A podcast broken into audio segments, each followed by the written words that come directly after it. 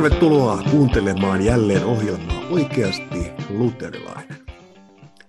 Eräs ystäväni kuvaili tätä sarjaa, että aluksi ihan nimen pohjalta hän ajatteli, että tämä on sellaista tiukkis luterilaista runttausta, että raamatulla takaraivoja ja lutterilla otsaa ja jossa opinkohta opinkohdalta käydään tunnustuskirjojen läpi. Mutta sitten tulikin huomaamaan, että vaikka onkin häpeilemättömän luterilainen ohjelma, niin lähestymistapa on hieman toinen kuin hän aluksi kuvitteli. Ja sitten hän ajatteli seuraavaksi, että sarja kävisi suoraan kronologisessa linjassa suorastaan läpi kirkkohistoriaa ja vaiheita, ja voisi se kerta kaikkiaan komea, mutta niin kuin on todennut, niin ajatteli säästää vähän itseä, enkä sido sellaisiin taakkoihin, joita en voi kantaa ja tekee elämän liian vaikeaksi. Lohduttaudun kuitenkin sillä, että jopa sarjakuvafirma Marvel julkaisee leffojaan kronologisessa järjestyksessä.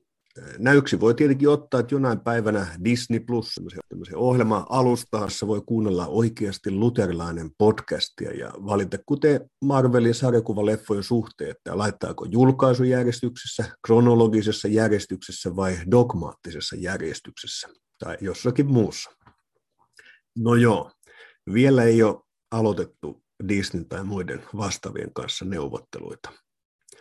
Mutta, mutta ystäväni totesi, että vaikka ytimessä on traditiokysymyksen veivaaminen, niin on hyvä, että tulee muitakin teemoja, niin että ne, jotka eivät ole aivan samalla lailla vihkiytyneet mainittuun kysymykseen, niin jaksavat aina innostua uudestaan. Ja sarja on kuin hedelmäkarkkipussi, josta koskaan et tiedä, mitä tulee.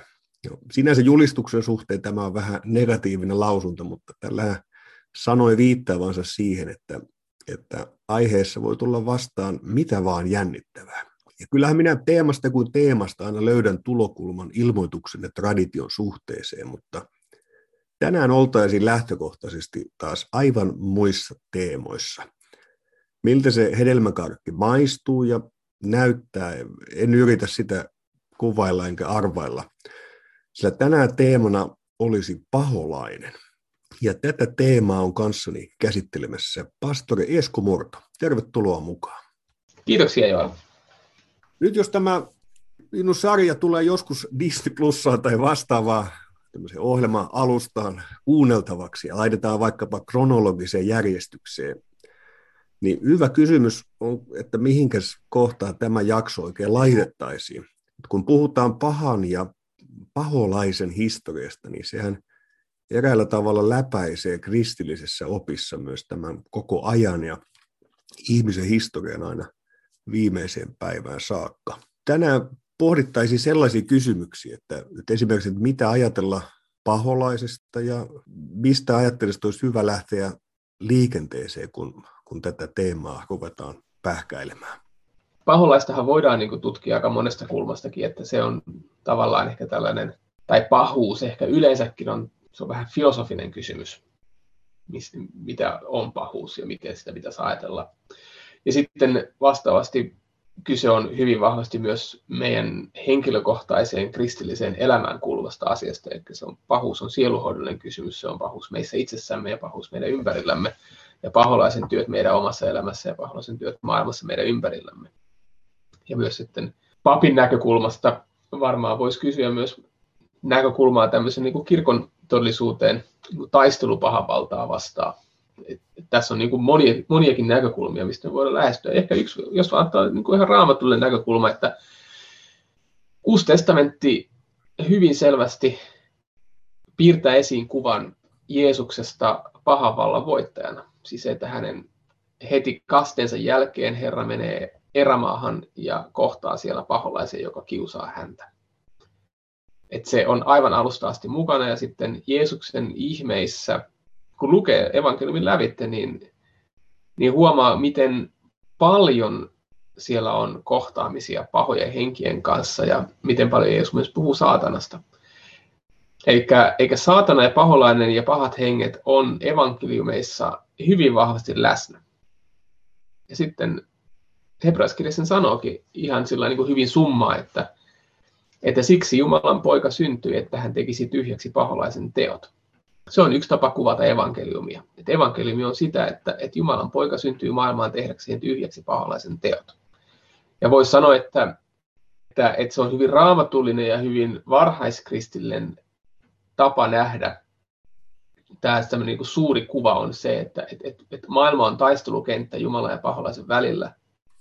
Ja Kristus on tullut lyömään pahan vallan, ta, niin kuin kenraalitaistelussa tai, tai miten se nyt ajatteleekaan.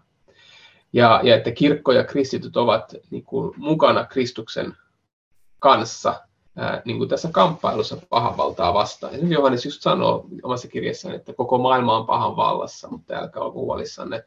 Että mä en lainaan, lainaan niin kuin tällä puhekielisesti, että älkää olko huolissanne, että se mikä on teissä on vahvempi kuin se mikä on maailmassa, eli Jumalan pyhä henki teissä on voimakkaampi kuin se, joka on maailmassa. Ja, ja jotenkin tämä on kyllä hyvin vahvasti, kuuluu koko Uuden testamentin kristillisyyteen ja sitä kautta kristillisyyteen. Mä luulen, että tämä on sellainen piirre kristillisessä maailmankuvassa ja kirkon elämässä ja yksilön omassa kristityn vaelluksessa, mikä aika usein meiltä hukkuu.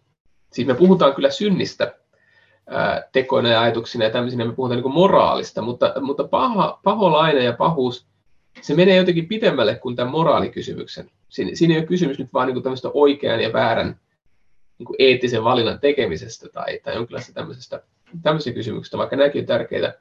Tämä menee pitemmälle, että siinä puhutaan niin kuin kamppailusta. Joo, tässä on, on nämä jo, kun viittasit oikeastaan niin filosofiset kysymykset, joita on sitten kautta, kautta aikoina niin paljon pyöritelty ylipäänsä niin pahan ongelmaa ja, ja myös, että mitä pahuus ylipäänsä on. Ja, ja tämän tyyppisiä kysymyksiä. Ja nämä ei ole merkityksettömiä, nämä on hyvin mielenkiintoisia kysymyksiä myös. Mm, ja joskus hän muotoilee vaikka pahuus niin kuin hyvän puuttumisena, joka sitten voidaan nähdä myös kyllä, kyllä sitten niin kuin pahan eessä ja monenlaisen kärsimyksen edessä, ehkä vähän kuin mä sanoisin, että riittämättömänä lausuntona, vaikka siitä mm. voikin saada kiinni. Tämähän on, ehkä tämä sai huippunsa, miten se nyt menikään, mikä se konsili tämän, tämän määritteli tuossa varhaiskeskellä 700-luvulla, että, että paha on niin kuin tämmöistä ei-olemista. Ja se tietenkin meissä voi tuntua kummalliselta silloin, kun me mietitään paholaista tai hänen niin kuin voimaansa ja töitänsä tai hänen niin kuin vaikutustansa että sehän niin tuntuu olevan kaikkea muutenkin, muuta kuin se e-, epäolemista tai ei-olemista.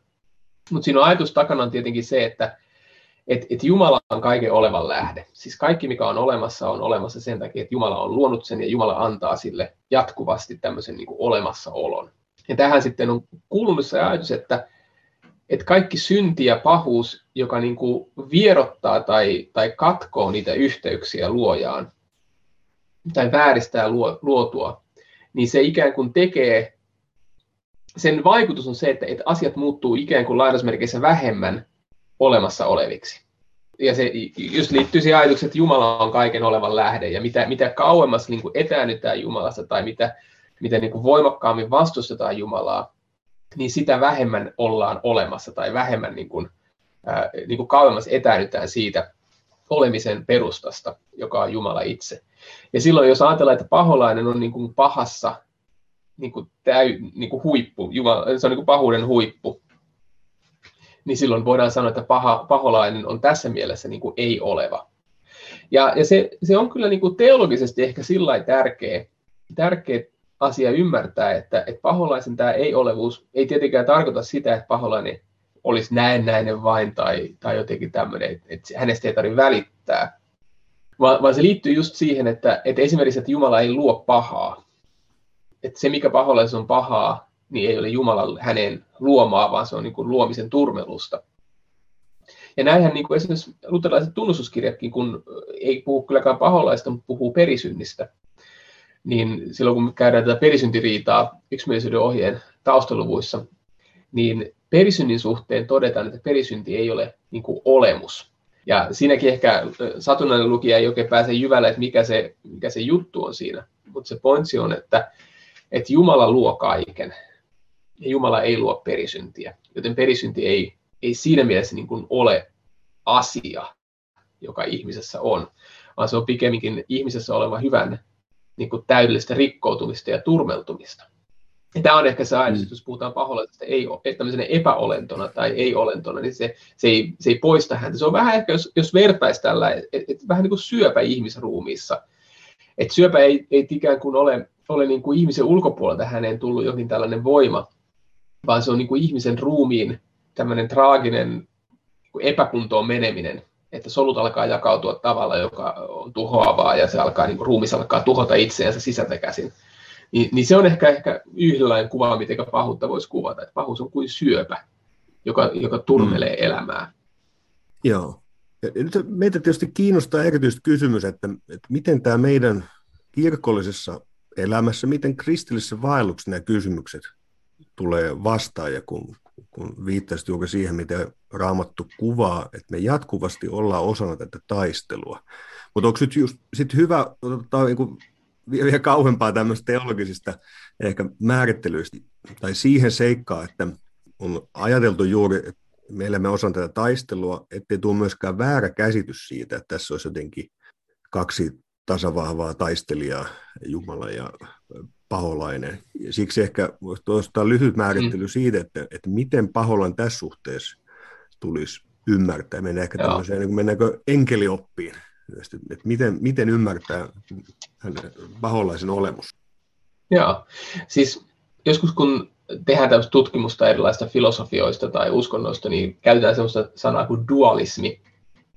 Ja sillä tarkoitetaan sellaisia maailmankuvia tai uskomuksia, jossa on niin kuin hyvin selkeä jako niin kuin kahteen, siis duali, dualismi. Että on vaikka joku tämmöinen pimeys ja valo tai hyvä ja paha ja ruumis ja henki ja, ja kaikki tällaisia asioita, niin kuin yin ja yang. Ja joskus sitten niin kuin kiirehditään sanomaan, että kristinusko ei ole dualistinen uskonto, vaikka meillä onkin tämä paholainen. Ja tämä on tietysti mielessä aivan oikein sanottu. Ja ehkä mä lisään siihen pienen sivukaneetin kyllä. Et ehkä ehkä niin kuin tämä dualismi-asia on sellainen, että, että sen sijaan, että me sanotaan, että jotkut on dualisteja ja toiset ei ole dualisteja, niin meidän pitää kysyä, että missä mielessä ollaan dualisteja, jos ollaan. Siis tämmöisiä niin kuin kaksijakoisia tai kahta painottavia. Ja kristinusko on dualistinen silloin, kun se painottaa ää, niin kuin tätä täyttä niin kuin eroa näiden kahden välillä. Et synti on jotain sellaista, mikä on täysin eri asia kuin Jumala. Näin esimerkiksi voidaan sanoa. Et, et synti ja Jumala, niin kuin ne, ei vaan, ne ei sovi yk, yksi. Et Jumala ei tee syntiä, Jumala ei ole syntinen ja Jumala ei siedä syntiä edessä. Et tässä mielessä niin voidaan ajatella, että kristiusko on dualistinen. Ja samalla lailla kun sanotaan paholaisesta, niin paholainen vastustaa Jumalan töitä kaikessa. Ja tämä on aika tärkeä asia. Että paholainen ei vaan, niin kuin, ja me varmaan puhutaan tässä kohta lisää, että paholaista ei vaan niin kuin aidata johonkin tiettyyn pieneen ahtaaseen reservaatioon, jossa hän niin kuin vain hengellisissä asioissa lausuu jotakin, vaan, vaan paholainen vastustaa Jumalaa kaikessa, mitä Jumala tekee. Et siinä mielessä paholainen on niin kuin Jumalan täydellinen vastakappale. Että mitä tahansa Jumala tekee, niin paholainen pistää hanttiin. Ja synti pistää hanttiin.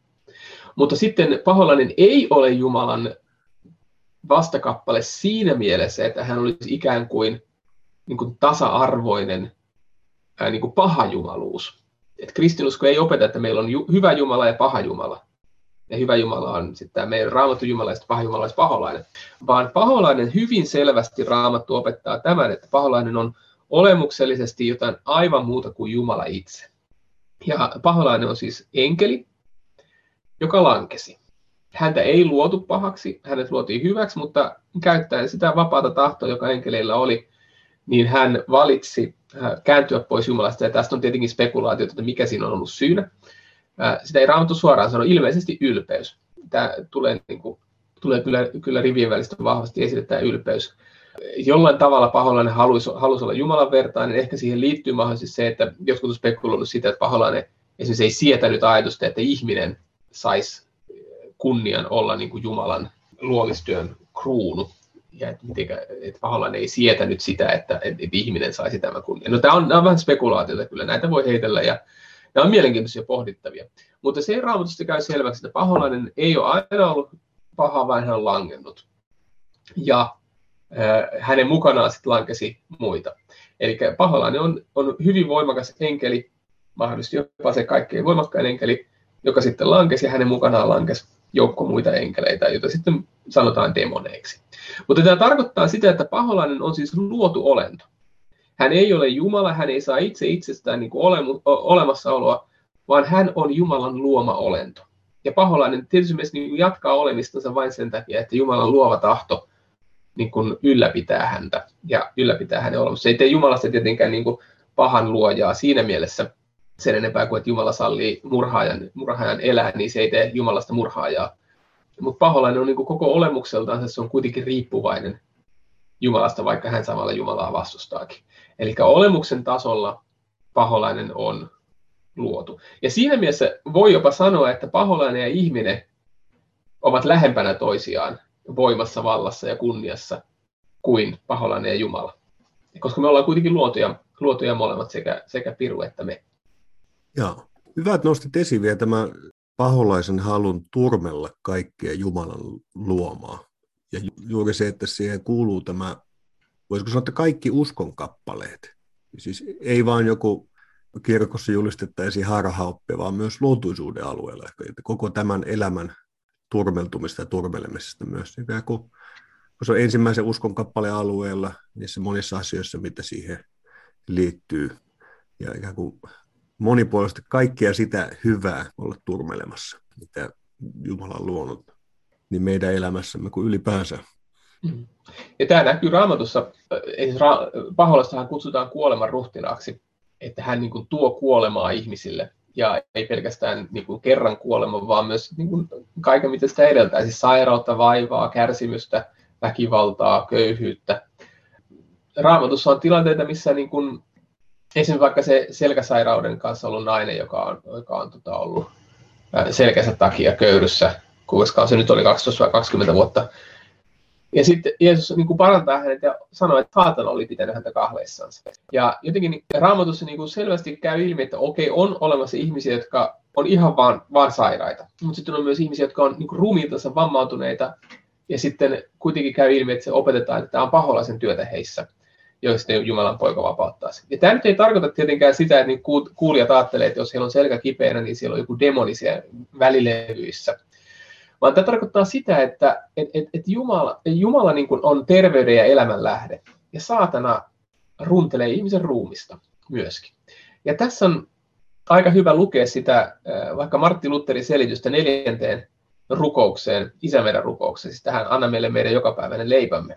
Ja siinä yhteydessä Luther, siis isokatekismu, hän selittää, että, että saatana ei ole vain, tai hän jopa sanoi, että tämä, tämä rukous on ensisijaisesti suunnattu meidän vihollistamme perkelettä vastaan.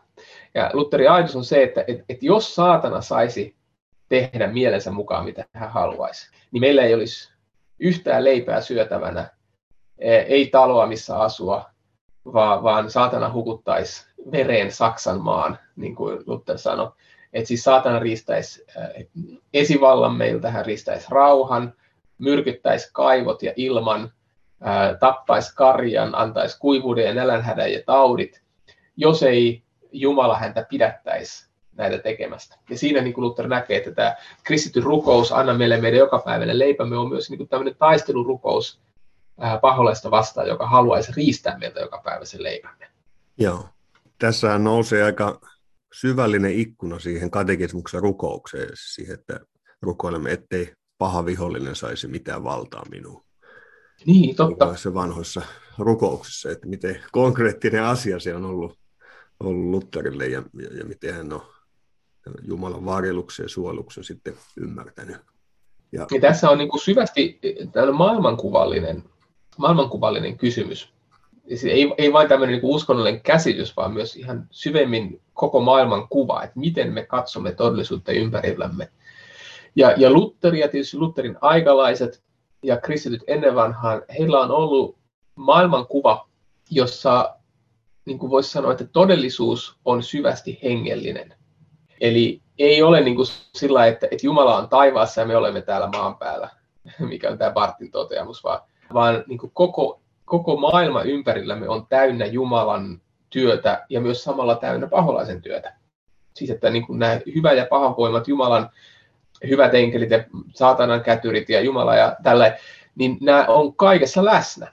Siis jos nyt vähän tällä karrikoi, niin, niin tyyli jokainen kevät on, on Jumalan niin kuin ihme. Että et nyt taas kuoleman valta talvella on voitettu ja, ja kukat puhkee elämää. Ja et, et kukas puhkee, koska Jumala nostattaa ne maasta. Ja meidän 2000-luvun ihmisten maailmankuva länsimaissa, niin onhan se hirveän materialistinen se on hyvin naturalistinen jopa kristityillä ihmisillä. Siis meillä, meillä on, ja tämä ei ole kenenkään nyt vika, en mä tässä syyllistä ketään, ja itsekin olen samanlainen. Mutta meillä on, meidän oma maailmankuvamme on sellainen, että, että maailma on epähengellinen, ja sitten meillä on sen lisäksi on nämä uskonnolliset asiat. Ja tämä on hyvin toisenlainen kuin mitenkään, mitenkään aikaisemmin on ollut. Ja mä, tietysti tässä tieteellinen kehitys on oma tekijänsä, mutta ei pelkästään se. Joo. No tästä päästäänkin siihen isoon kysymykseen, ja, ja niin kuin Lutherilta lainasi, että mikä se hänen ikkunansa näihin asioihin on. Ja nyt se, nyt se kysymys, että miten kristityn tulisi tätä katsoa. Että meillä on ikään kuin se peruskuva ja tämmöistä niin kuin kristillisen opin tästä perushistoriasta, jossa kuvataan sitten niin suuria ja hurjia tapahtumia, puhutaan lankeemuksista ja karkotuksista ja näistä taisteluista. Ehkä ne saattaa yksittäiselle kristitylle tuntua olevan helposti ikään kuin jossain siellä, siis jos ei nyt jossain myyttisessä kaukaisuudessa, niin kuitenkin ehkä jotenkin kaukaisia asioita.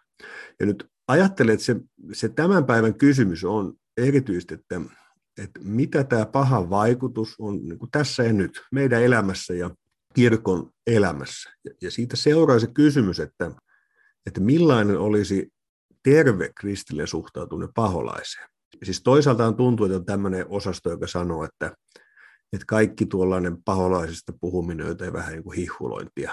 Että ehkä suorastaan kieletä olemassaoloa, että se on niin kuitenkin niin selkeä asia kristillisessä teologiassa, mutta jotenkin se on niin näkymätön ja hajoton asia. Ja sitten toisaalta on sellaista kulttuuria, joka suorastaan niin elää siitä, että nyt, nyt taistellaan vihollista vastaan ja jos puska rasastaa et, ja, tai käpy tippuu päähän, niin se on vihollisen vaikutusta. Siis, et, et, meneekö paholainen tuolla hiilihangon kanssa väijyen? Et, et, mitä ajatella tästä? Joo, ja tässä, mun mielestä tässä varmaan tämä maailmankuva-elementti on, on aika vahvasti läsnä, mikä mä tuossa jo kuvasinkin. Eli varmaan on, on kristittyjä ihmisiä, jotka syystä tai toisesta ja ehkä ihan joskus hyvissäkin syistä niin kuin vaistoa ja ymmärtää sen, että, että tämä paholla on aika tärkeä asia. Tai että se on aika niin kuin iso juttu raamatussa. Ja vähän niin kuin ihmettä, että miksi meillä ei ole sitä, niin kuin, miksei saarnassa puhuta tai miksei meidän elämässä niin kuin millä lailla näy se, että täällä on tämmöinen paha vihollinenkin tässä maailmassa. Mutta sitten heidän elämässään se purkautuu tai se johtaa tämmöiseen niin kuin ylivirittyneeseen hengellisyyteen, siis tämmöiseen arkiilmiöiden ää, niin kuin mun mielestä epäterveeseen hengellistämiseen, jossa nähdään just niin kuin sanoit, niin demoni joka paikassa. Tyyli, että jos olet sairas, niin sus on paha henkeä. Jos, jos tota, palkka loppu kesken eikä saanut luottokorttia maksettua, niin sus, demonit saivat sen aikaa. Ja, ja tota, vero, veromätkyjä saadessa voi ajatella, että demonit ovat näiden takana. Mutta, no vitsi vitsinä. Mutta siis tämmöinen, niin kuin, tämmöinen niin kuin, että, että tulee tämmöinen epäterveellinen hengellinen jännite kaikkeen arkiseen elämään. Se, se on huono. Ja mä luulen, että tämmöinen niin kuin epäterve hengellinen virittyneisyys johtuu kuitenkin siitä, että, että, että yritetään tuoda sellaiseen, sellaiseen tietyssä mielessä niin kuin materiaaliseen maailmankuvaan tai naturalistiseen maailmankuvaan, tuodaan sitten paholainen tavalla, joka ei siihen istu, ja silloin se saa aikaan sen, että siihen tulee sellainen, niin kuin, että sulla on niin kuin demoneja joka kulman takana. Mä itse, itse tota, No, tämä on ehkä toisen podcastin aika, mutta, mutta on aika mielenkiintoista, että, että noita vainot esimerkiksi niin kuin Euroopassa alkoi tosissaan vasta uskonpuhdistuksen jälkeen, oikeastaan modernin maailman, moderni ajattelu alkaessa, 1500-luvun loput, 1600-luvulla. Siis, siis noita vainot oli oli äh, ennen kaikkea esimodernin tai tämmöisen alkavan modernin yhteiskunnan ilmiö, ei suinkaan keskiä. Ja tässä kohdin usein ihmiset kuvittelee väärin, ne luulee, että keskiaika oli se, kun poltettiin noitia. Ei missään tapauksessa, vaan vain uusi aika oli se, kun noitia poltettiin. Ja siinä oli ehkä kysymys nimenomaan siinä, että se maailmankuva oli murroksessa jo niin kuin alkavan tämän tieteellisen maailmankuvan takia, mutta ihmisillä oli yhä tämä paholainen joka kulman takana. Ja näiden niin kuin yhteensovittaminen johti tämmöiseen niin kuin hysteriaan. Okei, okay. Sori nyt jo, tämä on tämä, niin kuin, Tule... ehkä tämä vastaukseni niin kuin, lähtee tällä niin kuin, aika tangentin suuntaan jatkuvasti. Mutta no, no, tästä, tulee, tästä tulee oikein mielenkiintoinen helmakarkki tähän sarjaan. niin, justiinsa. Tota, niin, eli, eli miten tämä niin kuin, terveellä tavalla sitten haetaan tai ymmärretään paholainen osana kristityn elämää tai, tai nimenomaan ei kristityn elämää, mutta niin vastustajana, niin mä luulen, että se vastaus tulee siihen sitä kautta, tai tätä mä ehkä kokeilisin, että meidän pitää niin käsittää nimenomaan nämä uskonkappaleet myös oikein, että kun paholainen vastustaa Jumalaa vaikkapa luomisen alueella, niin se ei tarkoita tosiaankaan sitä, että sulla on siellä välilevyssä demoni, kun sulle tulee selkä kipeäksi. Vaan se tarkoittaa sitä, että, että saatana tässä maailmassa tuottaa kärsimystä, tuskaa, sairauksia, riitoja ja, ja tällaisia. Ja me ei demonisoida näitä. Samalla tavalla kuin, ehkä se on meidän usko heikkoutta, mutta samalla tavalla kuin me ei myöskään, niin kuin, voisiko sanoa, että me ei aamulla langeta kasvoille ja ylistetä Jumalaa siitä, että aurinko nousi, koska me vähän niin kuin tiedetään, että näin se menee. Ehkä tämä on meiltä vaan usko heikkoutta myöskin. Mutta, mutta, mutta me, Jumala jatkuvasti antaa meille tässä maailmassa hyviä asioita, leipää ja, ja, ruokaa ja vaatteita ja, ja, ja naapurit ja, ja perheet. Hän antaa jatkuvasti hyviä asioita meille ilman, että nämä asiat on sinänsä niin kuin erityisen hengellisiä. Ja mä käytän ehkä vähän vastentahtoisesti tuota sanaa hengellinen, koska se ei välttämättä ole kauhean hyvä tässä. Mutta siis kuulija varmaan ymmärtää, että ne ei ole välttämättä Jumala ei anna meille tällaisia luotuisuuden hyviä asioita erityisen ihmeenomaisilla tavoilla, vaan hän antaa normaalien luotujen prosessien kautta. Ja samalla tavalla synti ja paholaisen valta vaikuttaa niin kuin kurjistavana ja, ja turmelevana ja, ja niin kuin tuhoavana voimana samankaltaisten prosessien kautta. Et se ei välttämättä tarkoita, että paholainen niin kuin erityisellä ja, ja radikaalilla tavalla puuttuu peliin ja tuottaa ää, jonkun tällaisen kuoleman tai, tai ahdistuksen, vaan että nämä tulee tavallaan niin kuin meille näyttäytyy normaalien tai ennustettavien, ymmärrettävien prosessien tuloksena, mutta kristitty ihminen, samalla tavalla kuin kristitty ihminen näkee ja uskon kautta tunnustaa, että hänen jokapäiväisen leipänsä takana ei ole pelkästään leipuri ja, tota, hankkia vir, viljelaari, vaan että sen kaiken takana on lopulta Isän Jumala hyvä tahto. Että Jumala antaa hänelle hänen leipänsä, vaikka se kuinka leivon leipomusta ostettaisikin niin samalla tavalla kristitty ihminen voi todeta, että, että näiden kärsimysten takana vaikuttaa paholainen, vaikka meillä sitten olisikin myös tällaisia inhimillisiä prosesseja, joita me voidaan ymmärtää näitä. Okei, tämä oli nyt ehkä se, että miten näitä voisi katsoa. Ja mä luulen, että, että kristitty ihminen voi silloin myös nähdä, ja tämä on hyvin syvä ja, ja mun mielestä ehdottomasti mietiskelemisen arvoinen ja myöskin vaikea kyllä ottaa joka päivä elämäänsä mukaan. Mutta, mutta kristitty ihminen voisi ajatella, että, että hänen kutsumuksensa esimerkiksi luomisen alueella, niin on sitä, että hän osallistuu Jumalan luovaan, säilyttävään ja suojelevaan työhön paholaisen valtaa vastaan. Esimerkiksi opettaja, joka äh, puuttuu koulukiusaamiseen niin hän ei tee pelkästään niin kuin hyvää opettajatyötä siinä, vaan hän tekee kristityn hengellistä palvelusta Jumalalle ja hän taistelee saatanan valtaa vastaan niiden lasten elämässä, kun hän puuttuu koulukiusaamiseen. Tai tota lääkäri, joka parantaa, tai terapeutti, joka hoitaa tällaisia tota, mieleltään järkkyneitä ihmisiä, tai, tai, tai minkälaisia oikeastaan, vaikka joku, joku tota, korjaaja, joka tulee tota, rakentaa turvallisia taloja ihmisille, jotka muuten joutuisivat onnettomuuksiin tai jotain tällaista. Että, että Jumala jatkuvasti käyttää ihmisiä taistelussa tätä kuoleman ruhtinasta vastaan. Kun me, kun me pistetään kuolemaa aisoihin ja kurjuutta ja sairautta ja nälkää aisoihin, taistellaan hyvän puolesta. Niin tämä on kaikki, kaikki hengellistä työtä. Tähän hienolla tavalla nostaa taas perinteisen luterilaisen kutsumusteologian esiin että miten, miten se juuri voi olla, voi olla kirkastamassa ihmisille, että se monesti arkisen oloinen työ on, on niin su, suuri merkitys ja se voi nähdä myös hengellisenä kutsumuksena. Kyllä, ja se on just että, että Lutherin, Lutherin ajatus siitä, että, että kun hän sanoi, että, että pelto, peltotöissä ahkeroiva renki tai, tai lehmää lypsävä piika tekee Jumalalle pyhää palvelustyötä tai pyhempää kuin, mikä oliko se nyt karmelitta munkki vai mikä nyt olikaan, niin tekee pyhempää työtä kuin rukouksia lukeva munkki, niin se Lutherin tarkoitus ei ole tässä sitä, että hän, niin kuin, hän sekularisoi maailman, että kaikki on nyt vaan niin kuin tätä raadantaa. Vaan jos sen sanoo vähän tällä raflaavasti, Luther murtaa luostarin portit ei siksi, että luostari lakkaa olemasta luostari, vaan siksi, että koko maailmasta tulee nyt luostari. Siis sillä, että, että koko kristityn elämä on nyt pyhää palvelusta Jumalalle. Et, et, et reformaatio ei, ainakaan sen ei pitäisi, kyllähän näin käytännössä varmaan tapahtuu valitettavasti, mutta sen ainakaan pitäisi olla sillä, että se, se, se latistaa hengellisen, vaan päinvastoin se laajentaa sen. Et mm. Nyt piiat ja rengitkin voivat tehdä pyhää palvelustyötä Herralle. Mm.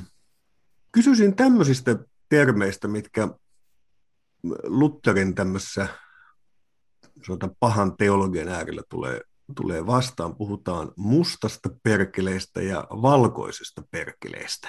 Mitä ne oikein tarkoittavat? Joo, se on Lutherin oivaa sanankäyttöä, millä hän niin kuvaa hyvin helposti opittavalla tavalla tätä pahan vallan kahtalaista luonnetta. Ja se tietysti palaa tuohon Paavalin kielen käyttöön korinttilaiskirjeessä tähän, että saatana itsekin tekeytyy valkeuden enkeliksi. Siitä Luther ottaa tämän valkoisen perkeleen termin. Eli, eli Paavalihan tarkoittaa sillä sitä, että, että, että paholainen tekeytyy valkeuden enkeliksi, eli paholainen ei aina kiusauksissaan ja hyökkäyksissään tekeydy niin kuin avoimesti pahaksi ja, ja niin kuin inhottavaksi, että hä, hä, hä, mepäs haistetetaan Jumalalle pitkät, että tuletko mukaan jengiin. Vaan päinvastoin paholainen voi sanoa niin kuin kristitylle tai yrittää houkutella kristittyä sanoen, että, että tule ja tee näin, että tämä on oikeasti niin kuin pyhää ja, ja hyvää ja Jumalan mielen mukaista, vaikka se ei oikeasti olekaan. Mutta siis niin kuin, hän, hän niin kuin hurskaita kristittyjä tai hurskaiksi haluavia kristittyjä hän, hän huijaa houkuttelemalla heitä tämmöiseen niin kuin valheelliseen pyhyyteen. Ja tätä Luther tarkoittaa valkoisella perkeleellä, ja, ja se, niin kuin, se, siihen liittyy osit, usein nämä niin kuin oman tunnon kiusaukset, jotka, jotka tulee siitä, että se paholainen esimerkiksi niin syyttää kristittyjä heidän synneistään. Siis ei, ei suinkaan houkuttele heitä pahaa, vaan pikemminkin syyttää, että, että kuinka sinä olet noin syntinen. Se paholainen ottaa oikein niin pyhimyksen roolin, että kuinka sinä saatat olla noin syntinen ja, ja yrittää ajaa ihmistä epätoivoon toisaalta tai sitten toisaalta tämmöiseen niin kuin ylpeyteen ja, ja vääriin tekoihin. Siis Luther varmaan näkee, että tämmöinen, niin kuin, tämmöinen niin kuin munkkihurskaus, jossa, jossa, jossa ankarasti kuritetaan omaa lihaa ja ollaan olevinaan kauhean pyhiä. Että tämä on tämmöistä niin kuin valkoisen perkeleen työtä, koska siinä ohjataan ihmisiä tekee hyödyttömiä, hyödyttömiä tekoja, joita Jumala ei ole käskenyt siinä uskossa, että tämä on nyt jotenkin Jumalan mielen mukaista.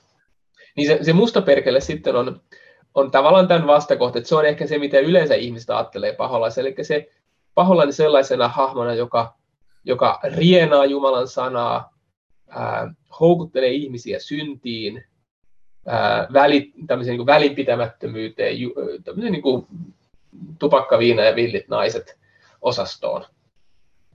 Ja näistä Luther itse ajattelee, että ehdottomasti vaarallisin on se valkoinen perkele siis sitä mustaa väheksymättäkään, mutta vaarallisempi on se valkoinen perkeli, koska se hyökkää ja iskee nimenomaan uskon alueelle. Eli se luo väärän Kristuksen, se luo väärän evankeliumin, se luo väärän tällaisen, niin kuin, se voi niin kuin pettää sellaisia ihmisiä, jotka kuvittelee olevansa kristittyjä tai jotka haluaisivat olla kristittyjä, niin niitä valkoinen perkele voi pettää. Joo, eikö se ole juuri puettu sillä tavalla ytimekkäästi, että, että niitä, joita perkele ei saa houkuteltua tämmöisiin mustiin karkeisiin synteihin, niin senhän seuraavaksi yrittää saada lankeamaan valkoisiin synteihin tämmöiseen hurmahenkisyyteen ja, ja samalla lailla sanasta luopumiseen, mutta vaan hyvin erilaisella mm. tavalla. Luther otti sen oman aikansa tunnetun sanonnan tämän, että mihinkä Jumala rakentaa kirkkossa, sinne perkele rakentaa kapakan siis että kapakka ja kirkko on niin toisessa vastakohta, niin Luther otti sen ja väänsi sen sanoen, että minne Jumala rakentaa kirkkonsa, sinne perkele rakentaa kappelin. Ja se kappeli on aika tärkeä muutos, koska se ajatus on se, että, että perkele tekee niin kuin tämmöisen vaihtoehtokirkon tai pikkukirkon. Siis kirkon, jossa ollaan myöskin hengellisiä, mutta ollaan väärällä tavalla hengellisiä. Ja tähän nähdään, niin kuin, tähän nähdään kyllä kristittyjen parissa ja kirkkojen parissa, että tota, raittista ja, ja raamatullisesta kristinuskosta luopuvat eivät useinkaan vaihda tällaiseen niin kuin avoimeen että tota, eletään miten lystätään, vaan he haluavat yhäkin elää hyviä, hyvää elämää ja tota, olla hyviä ihmisiä, mutta nyt ilman raamattu Jeesusta. On hurja myös nähdä, että miten moni uskontokunta tai lahko on lähtenyt täällä ajassa siitä, että on ollut tämmöinen sanoa, hurmahenkinen ilmestys, että mikä sen aiheuttaisi on ollutkaan, niin tämmöinen ikään kuin johonkin hengelliseen asiaan on, on kutsuttu ja kuitenkin sitten ohi sen annetun sanan. Ja sitten toisaalta ehkä sen voisi pukea sillä tavalla, että, että kun me elämme täällä taistelun keskellä ajassa, niin se taistelu on siis on sit jokaisen kirkkokunnan kohdalla myös. Et, et jatkuvasti Jumala sanallaan, armovälineillään muokkaamassa kirkkoa kohti kuvaansa, tai sitten se on, se on kulkemassa toiseen suuntaan, ja, ja mitä sitten perkeellä olla tuhoamassa, tai vaikuttamassa niin, että se olisi aina kauempana siitä Jumalan tarkoittamasta elämästä. Nyt kun me eletään osana tätä taistelua, sitten yksittäisen kristittyinä, seurakuntalaisina, kirkon jäseninä, kirkkoina, niin, niin miten me selviämme tästä, on ehkä se, se kysymys. Miten, miten tulee toimia? Joo. Tämä on oleellinen tekijä ymmärtääkseni on se, että, että kristinuskon viesti Paulaisen todellisuutta koskien ei ole pelkoa lietsova, vaan kristinuskon viesti on koko ajan se, että, että Herra on paholaista väkevämpi ja Kristus on voittanut pahan vallan. Ja jotkut kirkkohistorioitsijat on ihan mun mielestä hyvin mielenkiintoisella tavalla sanonut, että jopa yksi tekijä siinä, että minkä takia kristinusko lähti leviämään antiikin maailmassa niinkin nopeasti kuin lähti, niin saattoi jopa olla se, että, että kristityillä ei ollut pelkoa siis demonien suhteen ja, ja kristittyjen pariin tullessaan ihmiset niin kuin vapautuvat pahan vallasta ja heille ei, heille ei tarvitse enää pelätä. Että tämä oli niin kuin monelle, jotka siihen aikaan pelkäs, pelkäs henkiä ja henkivaltoja, niin tämä oli iso asia. Sitten, että kristityn ja kristityn kirkon suhde pahan valtaan, sen ei pidä olla huoleton, mutta se saa olla peloton. Siis sillä tavalla, että, että perkelettä ei tarvitse kauhulla pelätä. Ja se, miten pahan valtaa vastaan taistellaan, niin perustuu just siihen, että Herra Jeesus Kristus on voittanut pahan vallan. Ja hyvin usein, tämä on mun ehkä yksi lempiaihe, on se, että et, et niitä Kristuksen kiusauskertomuksia erämaassa, niitä luetaan väärin silloin, kun ajatellaan, että tässä annetaan nyt malli, jolla jokainen meistä voi voittaa paholaisen, kun olemme riittävän sanavalmiita ja, ja teräviä ja, ja tota, ää, kova, kovalla tahdolla ja tota, sinnikkyydellä varustettuja. Kristuksen kiusauskertomusten varsinainen ydin tai se, se terävä kärki on mun mielestä pikemminkin se, että Jeesus voittaa sen vihollisen, jota yksikään ihminen ei ole koskaan voittanut eikä pysty voittamaan. Vaan että Jeesus tekee sen, mihinkä kukaan meistä ei pysty. Ja sen tähden seurakunnan ja yksittäisen kristityn taistelussa pahavaltaa vastaan keskeistä on se, että me tulemme liitetyiksi mukaan Jeesuksen voittoon ja Jeesuksen voimaan. Ja silloin me, tämä on nyt tämmöinen perusluterilainen vastaus, mutta mä oon ihan aidosti tätä mieltä, että silloin aivan keskeisellä siellä on Jumalan armovälineiden käyttäminen. Koska sanassaan Jeesus Kristus itse puhuu. Synninpäästön sanalla murretaan paholaisen valta omaan tuntoon, koska Jeesus antaa silloin synnit anteeksi. Kaste on syvästi eksorkistinen sakramentti. Näinhän se vanha kirkko ymmärsi, että, että kasteessa poistutaan perkeleen valtapiiristä ja, ja tullaan liitetyksi Kristuksen valtapiiriin. Ja pyhä ehtoollinen samalla tavalla äh, niin kuin ruokkii meissä, se on niin kuin lääkettä myös tätä pahan myrkkyä vastaan niin kristitty ja kristillinen seurakunta, joka haluaa taistella paholaista vastaan omassa elämässään tai seurakunnan elämässä, niin aivan keskeistä on se, että se käyttää runsaasti ja puhtaana Jumalan asettamia armovälineitä ja sillä tavalla niin kuin saa keskellensä sen Jeesuksen, joka on jo voittanut pahan vallan. Se on mun mielestä aivan se keskeinen asia. Ja minusta vaikuttaa, että paholaisen hyökkäykset kirkkoa vastaan, kaikkein vakavimmat hyökkäykset, on aina hyökkäyksiä armovälineitä vastaan. Siis että paholainen hyökkää, silloin kun hän hyökkää kovasti, niin hän hyökkää nimenomaan Jumalan sanan pyhyyttä vastaan kastetta ehtoollista vastaan, eikä hän hyökkää niitä välineitä vastaan, joilla hänet voitetaan ja yrittää mm. tehdä ne vaarattomiksi. Ja näin me nähdäänkin, että kirkon historiassa se taistelu kohdistuu yleensä aina kirkon tuntomerkkeihin, missä se kova vääntö käydään, että jos ne turhentuu ja murennetaan, niin niissä meillä katoaa myös se sitten Jumalan antamat lahjat ja miten me pysymme hänen yhteydessään, hänen, joka kaiken pahan voi voittaa. Mm. Ja paholaisen yksi strategia varmaankin sekä kirkon että, että yksilön kohdalla on nimenomaan, voisiko se näin sanoa, haastaa meidät kaksintaisteluun. Siis vähän niin kuin sillä ajatuksella, että sinä ja minä otetaan mittaa toisistamme. Ja yksi ongelma tai erhe, mihinkä kristitty voi langeta, on se, että hän lähtee mukaan tähän taisteluun vastustamaan paholaista omassa elämässään tai omassa, omassa tunnossaan. Ja ennen kaikkea tämä oman tunnon ulottuvuus on sellainen, että siinä on aika hienoja, hienoja tekstejä, jos Lutherin taas jälleen kerran katsotaan, niin, niin miten Luther näissä sieluhoitokirjeissä, joita hän käytännössä kirjeenvaihtoa ihmisten kanssa, ja miten hän niissä saattaa niin kuin rohkaista kristittyjä kokonaan unohtamaan vaikkapa Jumalan käskyt. Tämä kuulostaa mitä hurjalta, mutta siis sanoit, että vaikka sinun täytyy panna kymmenen käskyä kokonaan sivuun.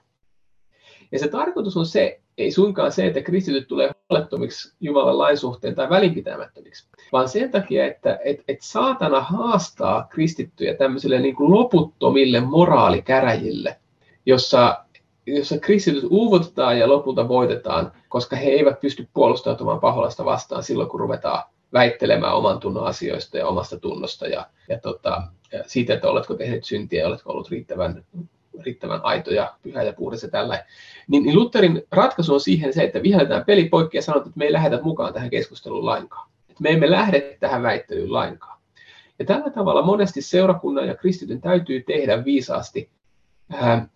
Että Jeesus sanoi, että kavahtakaa vääriä profeettoja. Hän ei sano, että, että väitelkää heidän kanssaan, kunnes olette voineet osoittaa heidät ää, objektiivisella tasalla, tavalla väärässä oleviksi, vaan, vaan kavahtakaa heitä. Ja, ja, ja tämä on niin kuin silloin, kun kristit tunnistaa, että nyt on kysymys pahan vallasta, niin, niin se oikea vastaus ei ole se, että et, et debatoidaan ja, ja tota, koitetaan, niin kuin, koitetaan voittaa tämä taistelu, vaan pikemminkin, että painetaan Kristuksen turviin ja siihen, minkä me tiedämme varmasti todeksi Herrasta. Haluaisin ehkä semmoisen kirjan nostaa vielä esiin, mistä on toisessa yhteydessä ollut puhetta, tämä C.S. Lewisin paholaisen kirjeopisto. Minkälaisia ajatuksia tämä kirja sinussa herättää? Mä pidän hyvin paljon Luisin paitsi tyylistä, niin myöskin sisällöstä. Se on mielestäni erittäin, erittäin hyvä kirja luettavana. Ja sen yksi vahvuus, yksi suuri vahvuus on juuri tämä, mitä tässäkin podcastin osassa ollaan puhuttu, tämä, että Louis onnistuu kuvaamaan paholaisen toimintaa ja työtä vaikka se onkin fiktiivinen teos tietenkin, mutta, mutta siis se on, voisi sanoa, että se on, se on hyvin realistinen omassa fiktiivisyydessä, ja tietenkin lukijalle tulee se vaikutelma, että näinhän se juuri on. Niin paholaisen työtä ja toimintaa tavalla, joka koskettaa arkipäiväisiä asioita. Siis siinä on Luisin iso vahvuus, ja muutenkin Luisin kirjoituksissa, että hän näkee arkipäivän merkityksellisyyden ja hengellisyyden. Paholainen vaikuttaa tavanomaisissa asioissa – ja hän yleensä pyrkii pitäytymään piilossa, olemaan näyttämättä paholaiselta ollenkaan. Ja meille sanotaan, että no nämähän on tavallisia asioita tai tämähän nyt on vain ihmisten välisiä riitoja tai, tai jotain tällaista. Tämä on nyt tämän luodun maailman asioita, mutta niissä takana vaikuttaa hengellinen todellisuus.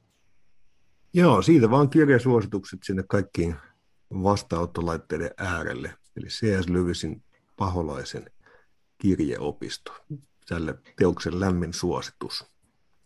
Onko joku teema, joka näihin liittyen haluaisit vielä nostaa esille? No ehkä mä haluaisin nostaa esille sen, mikä usein saattaa olla ajatuksista, kun ruvetaan puhumaan paholaisesta ja sitten yritetään olla niin kuin, että ei puhuttaisi siitä, koska me halutaan olla hengellisesti kypsiä.